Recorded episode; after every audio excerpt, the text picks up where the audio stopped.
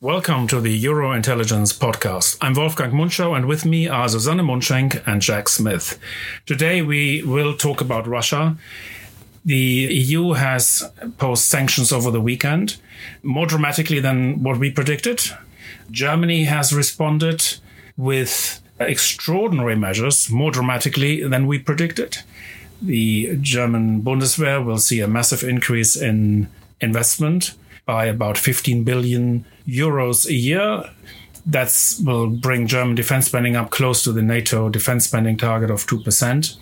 It will be used to repair equipment that is not that is not functional right now. So it initially be a a repair job, but it will ultimately strengthen the the usability of the German German army. This is a big shift, especially coming from an from an SPD Green government that had promised to move Germany in the opposite direction. The EU has imposed sanctions on the central bank, and we're going to talk about the, the central bank element of the sanctions uh, later. But I, I want to ask you, Jack. Uh, you wrote about the gas situation in Europe. What do you think? Is Putin going to cut the gas? What are sort of the considerations behind the politics of gas?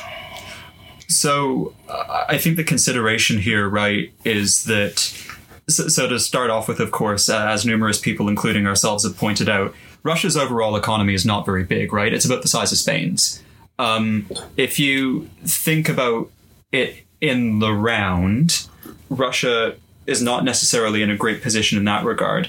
Energy is the major ace in the hole when it comes to dealing with the European Union for Russia. Um, it is the most significant point of leverage. So uh, uh, there are considerations on both sides. Uh, in terms of on the EU side um, and and NATO, I guess the consideration is when we're doing all of this, do we want to be sending hundreds of millions of euros worth of money basically to Russia to fund their invasion? That's one consideration on the EU side. On the Russian side, conversely against kind of shutting off the gas it's well you know we're receiving those funds. And also there's a long-term angle you know what does this do to gazprom's reputation as a supplier? Um, however at this point I-, I wouldn't really count anything out. I mean the first thing as you said is that we've seen measures that I think all of us would have described as unprecedented about a week ago from the European Union. And in terms of, um, you know, the Russian government, in terms of Vladimir Putin specifically, we had always been clear, and I think this is completely true, that, that the bigger risk for Putin from the invasion is the prospect of casualties more so than the gas, right? The mass casualties in the Soviet war in Afghanistan played a direct role in the Soviet Union collapsing the debacle over Chechnya almost led to the Russian Federation collapsing in the 1990s. A long protracted war could be really, really bad for him, right? In and of itself, without any sanctions or without anything else. So he's already gone and taken that step. And I think compared to that, the, the prospect of shutting off the gas is relatively kind of, you know, less risky. So I, I certainly wouldn't count him out doing it because if he really, really wanted to hurt the rest of Europe, that that would be how he would do it. Yeah, the question is then, I mean, how would the the Western world then react uh, if he shuts off the gas? Would we just all kind of being flabbergasted and uh, uh, paralyzed by this move? I mean, that's the, the, the big question, right? Uh, yeah, I mean, the fortunately, it's, it's, it's, it's, the, the winter is over. I mean, today is technically the last day of winter, the meteorological winter. Spring starts. Mm-hmm. Where we are sitting, this is Britain. Things are very mild. Uh, if there was no gas, I mean, Britain is probably less, less affected, but Germany will be much more affected. Mm-hmm. Um, they could probably make it through to uh, November or December on on current on current energies. It will have an impact on the electric uh, on electricity supplies. It's not just gas, but also coal. Uh, we we import coal from from Russia and Germany. Mm-hmm. So this will produce an energy crisis without without a doubt because we, as you Jack, you've written this before, we have a limited capacity to replace Russian gas with other gas, but it, we will not completely replace the the imports with it. But the politics of it is is going to be vicious. I mean, we heard Robert Habeck, the German economics minister, say this morning that if Russia cuts off the gas, it will never be restored. So this is basically a you know a very sort of alpha male threat. Very rarely do we hear this from Germany coming coming from Germany, but mm-hmm. but you know I'm not entirely surprised to hear this from Habeck, uh, and that is basically now the position of the government. This is mm-hmm. not a, a you know a, a, the view of a green politician. Um, so that's something that Putin will have to take into account. It's a very different regime in Germany now than the one that he had been used to with Angela Merkel, uh, who has been, you know, whose ministers have been making deals with him, and especially with the SPD, mm. whose uh, politicians have been making deals with him. He probably feels also misled by Gerhard Schröder, who might have, you know, assured him that Germany was on board and that ensured him of his influence.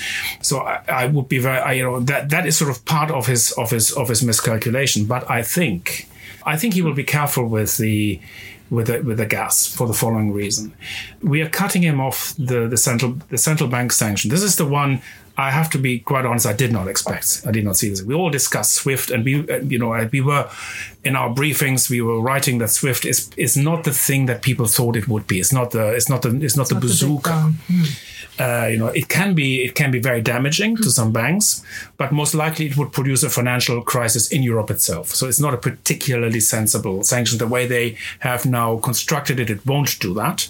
They've exempted all the payments that are um, that are difficult, but Putin can probably respond to this and, and, and turn it into a financial crisis. He will probably have that capacity. But he needs access to money, and the access to money, and that depends very much of how much of his money is parked in various Western banks but he's got he's got money in China. It's About thirty percent of the Russian reserves are based in China. He's got quite a bit in gold. He's got quite a bit in uh, offshore centers, uh, so he can probably get to the money. But you know, he needs he needs he needs the cash because the cash that we pay him for the gas, which is you know the West, we we, we looked at some numbers this morning. It's about seven hundred million dollars for coal oil and gas to go, together per day, 700 million per day. Yeah, that's a lot of money, and this money will will will certainly fund fund him any war effort that he that he wants to uh, wants to undertake, and it limits the extent of our sanctions. So for him to to exclude both the, you know, to exclude the gas will basically cut him off that money stream, possibly forever, uh, or at least for the foreseeable future. And then he, the question will, will, will become what is a strategic calculation? Also, what information does he have about, he has superior information about his own financial, financial position si- situation. Yeah, yeah, yeah. Much will depend on what his central banker will tell him about the position and what her advice would be to him of how to manage this. I think we should also not forget that we might ha- have reacted in an unprecedented way, but really out of a short term consideration and of an urgency, an emergency. Whereas my understanding from Vladimir Putin is that he had time to prepare, probably a decade or, or even more.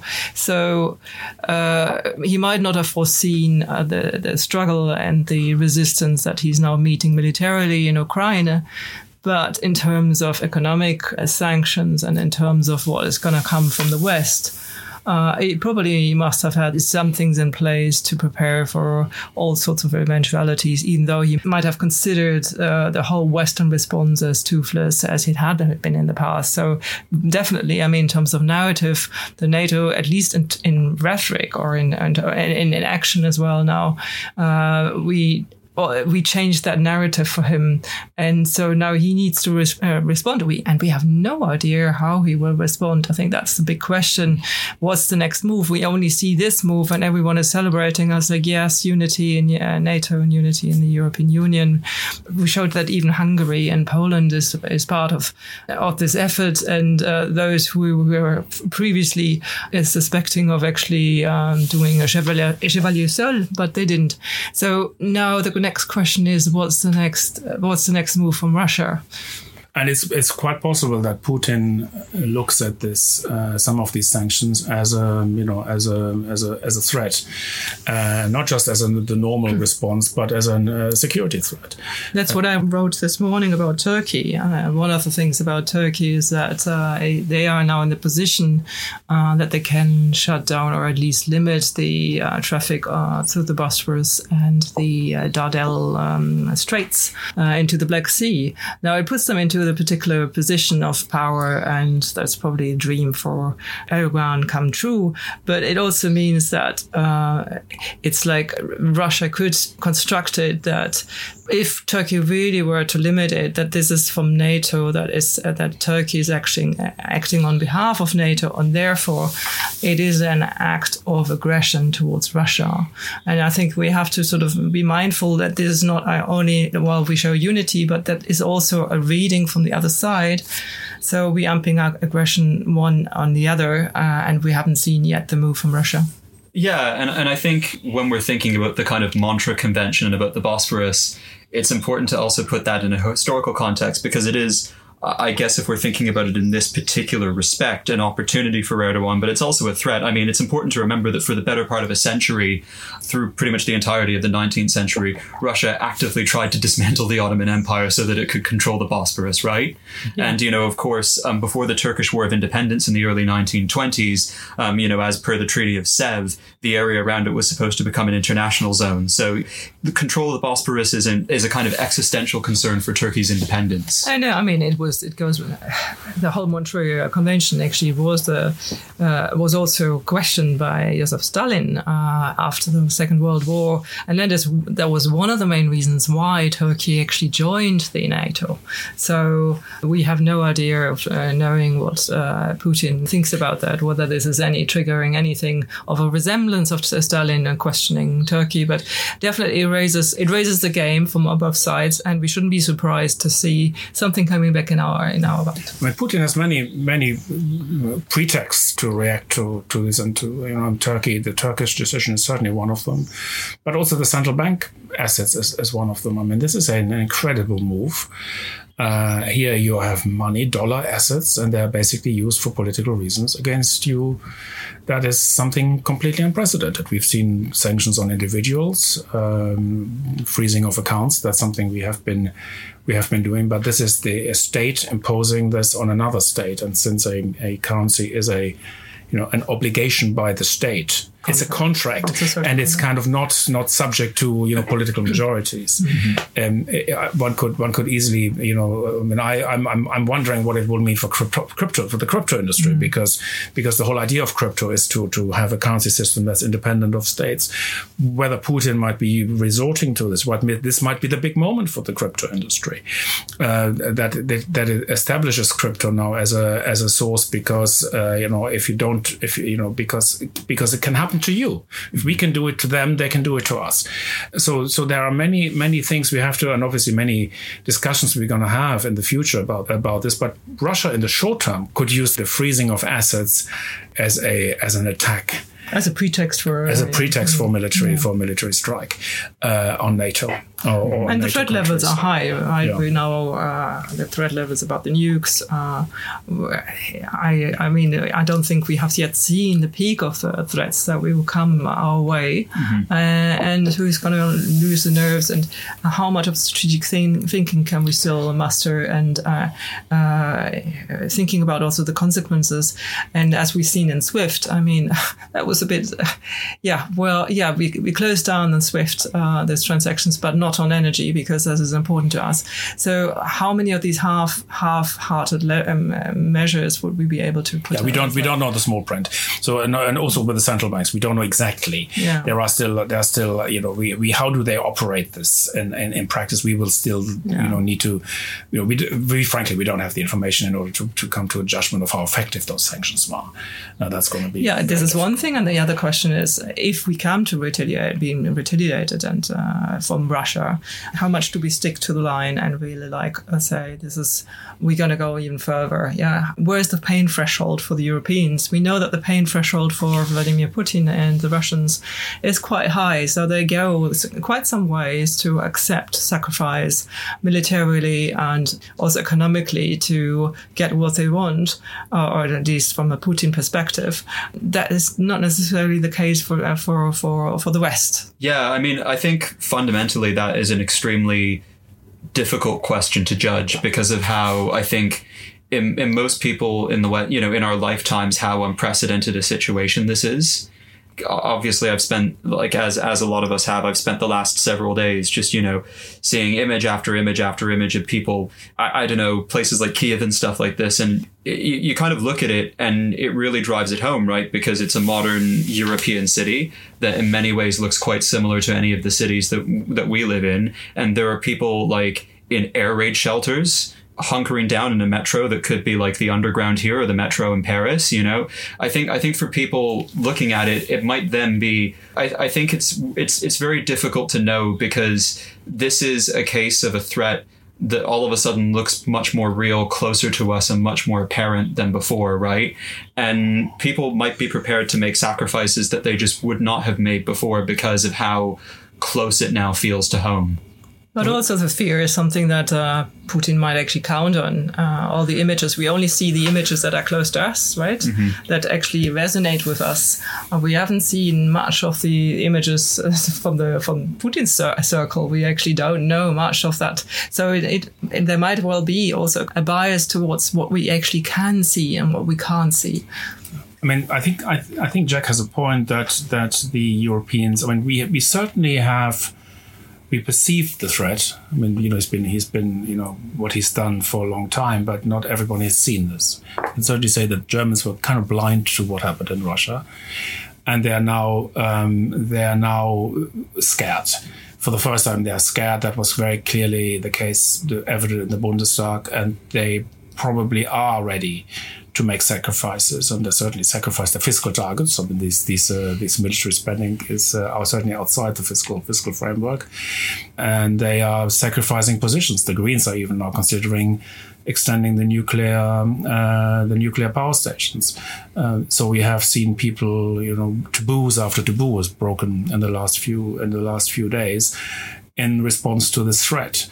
That is a shift. So I would assume that there is a a readiness to sacrifice, but I, I think the, the Euro- West Europeans have a lower tolerance threshold in general than the Russians. Uh, we are not, uh, we are not, you know, are we ready to have a cold winter? That's something fine to state in on a warm day in March, mm-hmm. but is it is it something you would still defend when people freeze to death? And that is basically the decision that you have to make. Mm-hmm. That people die as a result of that, and you will have to defend the fact that the fact that they die as a direct consequence of your action and i don't think that we will go that far I mean, it's it's worth maybe pointing out that there there are things that we can do before it gets to the level where people quite literally freeze to death. You know, and to the extent where you know you can kind of prioritize domestic heating over industrial applications. Mm. Also, um, the EU has a legal framework in place, a solidarity mechanism, so that um, gas can be diverted from some member states towards other ones where there's a more acute mm-hmm. need. Um, of course, the EU in general is quite dependent on Russia, but there are countries that are less dependent versus others that are more dependent, and you can rebalance it. I mean, from from my standpoint, I think I think people will absolutely prioritize, you know, the maintenance of kind of domestic heating because, as you say, as you point out, it's essential for people's lives, um, and the the damage would be more kind of economic and then it would come down to okay what what kind of support measures can you put into place? What can you do to kind of really stop this from being as painful as it possibly can be. That might be quite difficult because of the fact that there are certain obviously applications for gas. You, you know you can't just switch it over to electricity. You have to use gas for it. Um, not only heating but you know industrial applications too. However, I mean, you know, I, I, think I think in that kind of near term, they'll be able to shield it. So you know, maybe people do have a lower, say, quote unquote, pain threshold than they do in Russia, but at the same time, there are potentially more things that we can do in Western Europe to mitigate some of that pain than Russia can because of the size and the resilience of our economy. I disagree. I, I think we will. I think we will be. This will be a. This will be different from what we did last week. This will be a case of my industry versus your homes uh, you will ask some countries to to uh, to forego industrial gains, industrial competitiveness, to heat another country's homes, uh, and the argument will be made that that I mean Germany will obviously be the net beneficiary of any of these sort of gas divergence, uh, you know, policies. People will say in other countries, you know, you've put yourself into that position. It was your policy that got yourself into this dependency. Why should we now sacrifice? Um, we poorer economies that we are, uh, why should we sacrifice uh, our energy security for you since then, since you have really gotten us into this trouble? So, you know, I, I would not think that this European solidarity that we saw in the face of a threat will be will persist and once we ask each other for help. Yeah, the, the one thing I would say though is that, you know, that that kind of the, the dependence on gas to a certain extent cross cuts maybe some of the traditional intra EU political splits. You know, so Germany obviously dependent on Russian gas, so is Italy, right? So are some countries in Eastern Europe. So you have kind of these countries that oftentimes would be on quite different sides of intra EU political debates that will now find themselves in a similar situation, right? Like the contours will actually, I think, look quite different because, you know, you'll have, for instance, Spain, France, and I don't know, Denmark or Sweden or whatever, um, countries that oftentimes would not find themselves on the same side of some of the big intra EU debates, but they'll they, they're they're all relatively not dependent on Russian gas versus Germany, Italy, and you know Poland or whatever, and you know countries again that often might not see eye to eye on quite a few different things. They they will all be dependent on Russian gas. Yeah, but you will ask France to send energy to Germany to a much greater extent than they do now. Mm-hmm. And we're talking about uh, I mean, we're talking about very serious shortfalls here. I mean, there will be LNG gas, and there will be more more stuff happening. It won't be you know zero one, but it's a it's a it's a it's going to be a big shock. Yeah, but I think uh, France and, and, Germany they will find a way of uh, brokering some form of um, deal, and uh, I I, that, I think I would be less concerned about to then if, if it were to go from Italy, for example, to Germany, that would probably be more difficult to to justify. No. In the medium term, if this was only Italy. in, in the medium term, I'm quite optimistic because yeah. that it will mean that the renewable energy program will be vastly accelerated mm. with massive amount of money. Mm-hmm. Um, the, um, coal production will be extended, nuclear will be extended. These things will happen. It might be a um, blessing in disguise. It, in the long run, it's probably very positive for climate change, but there could be very tricky short run yeah. position. But I mean, we are basically now looking at a scenario which I said, you know, I thought it's not very likely that that he's going to cut the gas. I think more likely he's going to do other things, but and he, he has other other things. He's certainly got a strong military, and he can still default on some of the debt. I would think that if you are subject to central bank sanctions, it would only be reasonable for you to declare moratorium on debt payments. That is, I think, a very likely consequence of that, or a pot- potential consequence of that. Uh, that's something we have to we have to monitor in the next few days whether that that is likely to happen, what if impact that will have on Western banks. I mean, I was so suspicious when I heard Italy say that they needed to ring fence certain Italian banks from the SWIFT sanctions. Mm. That would suggest to me that if the SWIFT sanctions had been applied in full, there would have been financial stress in in Europe, and if financial stress had occurred, then that's something that Putin knows. Mm-hmm. And he could probably say, okay, if you've done two thirds of the SWIFT sanctions, we do the remaining one third. And mm-hmm. then let's just finish it all together. Mm-hmm. And then let's see. And you pay us, you know, you pay us in, in, in gold coins, please, and you deliver them. You know, do you deliver them to a safe location? Yeah. Uh, I mean, I'm, I'm I'm sort of exaggerating here, but but you know, he could he could impose financial sanctions that we might not have considered, just as mm. we impose financial sanctions that he might not have considered either. Yeah, it's interesting on the Italian bank point, right? Because I mean, I'm I'm not sure if this is a case of there being a genuine systemic risk versus simply not meeting the moment at the time. Because I mean, of course, in absolute terms um, UniCredit, which is, uh, as far as I'm, you know, like a systemically important Italian bank, is um, one of the most kind of directly exposed banks in Europe to Russia in absolute terms again. But in relative terms, UniCredit is a huge bank and it you know, the, the, their their direct exposure to Russia is a very small percentage of the loan book. Given that UniCredit was in really serious trouble during the Italian banking crisis, but has considerably improved since then, I'm, I'm not necessarily sure of the di- of the direct risk this poses versus it kind of maybe the, you know again not not really meeting the moment and you know the Italians at that point taking a very risk averse attitude versus the one that they would take right now. And we have other countries. We have uh, Austria, the Raiffeisen in Austria are very much uh, at the forefront. The French, yeah? the French are the highly French uh, exposed. SocGen, I think, yes. uh, is also highly exposed. So I think we have not yet reached the bottom of that uh, uh, that possibility of what it means for us. Uh, we only see it in one direction. Again, we see it in one direction, but not the other. And uh, all of what uh, peace studies have told us, uh, once you have the or the violence, the cycle of violence is a cycle in the sense that it actually continues and continues, and there is no. It's just not a one directional thing, but we will see also sort of a back and forth before any peace uh, or any uh, mediation could have any success. I mean, we had the more this morning. We had the first meeting between Ukraine and Russia at the borders of Belarus. Uh, so uh, it, it led to sort of a ceasefire, which is encouraging. There is something at least happening. Of course, uh, we are far from uh, having any peace, peace, fundamental peace, but there is something going on in the background. Of course, this will continue. My hunch is that Putin will play for time.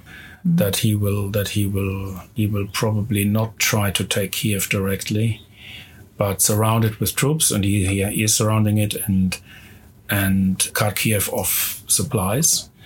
This is going to be a war of nerves, and uh, I think we will see the EU will impose more sanctions this week on Belarus, for example. Um, but we haven't. There isn't much more we can do at this stage, other than supplying arms to Ukraine. But even our aircraft cannot be cannot be easily delivered. Uh, so we have to be, you know, also realistic about what our unity and can do. We certainly, you know, I think it's the post. I think it's posturing to to talk about EU, Ukrainian EU membership at this point. It sounds it might it might it makes people feel good, but uh, it, this is not a realistic prospect um, as a policy right now, and it might actually provoke Russia. Exactly, And it's it, an make, act of it may it may it may actually make the the conflict worse and increase Putin's determination to leave behind scorched earth. Um, that's something that we should think about. yeah, certainly in terms of kind of what's going on at the at the moment, there there I think definitely from uh, Putin and the Russian military will be some sort of change in tack because clearly at the very beginning of this they tried something and operationally it didn't work out right. For instance, on a, a clear day one objective was to take Hostomel airfield to the north of Kiev. Uh, eventually, as I understand, the Russian military took it, but then the, in the fighting, the, the airfield was effectively rendered unusable. Yesterday, of course, they launched an offensive over Kharkiv, which also did not work out. They, they don't hold, at least at the time that we're recording this, any major cities. In terms of doing this very quickly, so far it looks like that hasn't gone to plan. Um, so digging in, I guess, would be a preferable alternative to urban warfare, which would be incredibly nasty, incredibly costly. I think the NATO was expecting that anyway. Uh, so cutting off the supply uh, supply chains uh, from from Ukraine uh, is the best way forward. Also to limit the the loss of lives, because uh, urban wa- uh, warfare is really not something you, uh, not something that is so easily done, and you lose a lot of, uh, like you said, Jack before. Uh, that's something where you can, the Russians actually can lose sy- sympathy with their own uh, people even more if uh, if the, human cost is too high. So um, relatively to that, the cutting off of supply chains uh, chain, uh, chains are much. Uh, much they are efficient and uh, much more likely to succeed. And on that note, I you know I think we should probably come uh, come to a close. I think what this discussion has shown that we should probably not celebrate uh, at, uh, too early. There have been some encouraging signs on the side, or certainly on the side of of, on, of the EU and of Germany. There's been a sort of a sense of unity, but uh, we don't know how the sanctions work, and we don't know whether the unity will hold, and we certainly don't know how the war will develop in Ukraine. Yeah, I mean, a, a kind of final thought from me is I definitely think it is too early to call anything yet. Although I will say that I've been pleasantly surprised so far by the by the unity. Right, I think that we've seen the European Union do things in the last five days that we never saw it do at any point in its history, really, in terms of the speed at which decisions have been made, some of the really difficult areas in which decisions have been made too. Um, so that's been it's uh, yeah we've been I've been generally skeptical of this this this kind of argument because we've seen this uh, pretty much throughout the euro crisis. People told us this that is you know they've done something they've never done before, and ultimately we have to assess all action in terms of its effects, not of, or in terms of its immediate consequences. That's it, it is true what what we saw in the last five days we would not have predicted this. We did not predict this, but I, I cannot judge this. I don't, you, you know, the German policy print, change yeah. is meaningful if it persists, mm. uh, and if the majority is there. And you know, I suspect I'm moderately hopeful that it is. Mm-hmm. Uh, whether the EU will create structures in terms of uh, foreign policy, in terms of uh, economic policy, that remains to be seen. It's still an ad hoc thing. People came together and took a decision. A different set of people might have come together and might have taken a different decision. Mm-hmm. it has I, to go through all the institutions. It has to be backed up, yeah. and we need to see the fine print before we can actually realistically assess how far it's going to get. Yeah, sorry, just a, another thought on this. Although one thing that I think is different from the previous Euro crises is that there is actually an identifiable enemy this time around when you're fighting a financial crisis or COVID 19, you know, you don't have an adversary really. Um, I think simply from a psychological and human point of view, it becomes quite different when there's an adversarial factor involved. Yeah, that explains what happened last week. Uh, but it doesn't explain what will happen in the next five years mm. because Putin might not be there anymore. We have to live uh, with Russia. Have, we have to live with we Russia Might have, we might have exactly. We mm. might have defeated him, or we, or he might have defeated us. We certainly have to live with Russia, no matter yeah. what happens to Putin. It's not like so, a video game so, where we choose. So in the end, the unity of Europe will have to persist beyond that enemy thing, and uh, that's why I think it's uh, it's something we need to be you know, withhold, you know, you know, you know, we, we're not sort of joining in the chorus of, oh, the EU great did a great thing, and I, we, we are more skeptical about about about about the about this thing. But we do recognize that yes, this was this was more than we expected, and some of these decisions are indeed welcome. Certainly, the, the change of position in Germany, which I think are significant and material in Germany, having having you know been very exceptional in, in several policies in terms of relations with Russia in terms of energy policies. Certainly, a good thing that Germany is now looking at energy in a much more strategic way than it did before. That's that's that's a that's a positive, and uh, that Germany is now recognizing that it needs needs to defend freedom. Mm. That this is no longer questioned by uh, by the you know main political parties. You know, this it doesn't mean that they will you know happily enter into war, but it means that that defense is not that you cannot spend the peace dividend and spend it again and spend it again and keep on keep on keep on spending it whereas uh, the world be, uh, around us is uh, increasing defense spending that is not uh, was not a a position and that you could cut deals with with, with Moscow on pipelines circumventing other European countries you know there is now a, real, a sort of a realization a sort of realism that has come come into play and that, that is a positive that I would indeed agree with I think uh, what it shows is that the Germany of the Grand Coalition is over. Yeah. And clearly, this is an, a very different Germany we're dealing with. And maybe that is the surprise factor that mm. Putin didn't count in. Uh, that this is actually happening, and this is why Gerhard Schröder has now no role to play. Uh, and we see what we're seeing. Neither in Russia nor in Germany. This is the interesting thing. He's being completely mm. sidelined by the SPD and Putin will probably not regard him as an as an inter, inter as a reliable interlocutor because Schroeder, you know, I don't know what Schroeder told him. Uh, I don't think he's in constant contact with Putin. So no. we should probably not. Inter, yeah. and, uh, uh, you know, Putin is in a, you know, Putin is a president and Schroeder is a former chancellor, mm. uh, and you know, who hasn't been chancellor for for twenty years. So it's uh, the, the, the positions have clearly have clearly have clearly shifted. Yeah, and I think although you know by by far and away Germany's kind of shift has definitely been the most pronounced, and um, there there are also shifts that take that, that have taken place in other big EU countries, right? You know, like this is even surprising from like Italy, for instance. I think compared to the I guess political dysfunction that we are typically used to from Italian governments this is this is quite something. Um, it'll be interesting to see what happens from the EU energy ministers meeting because Spain is taking a much more active position in, in European politics now. So there, there, there are also other other shifts going on. And indeed, indeed, and we have to see how these how permanent these shifts are and how persistent they are and how they how they will you know what they will look like in the cold day of the morning after this sort of episode is over when you know this conflict will be resolved or not resolved and we are in for you know we're in, in for the in for the long run and on this note I'd like to end the podcast. And until next time, thanks for listening.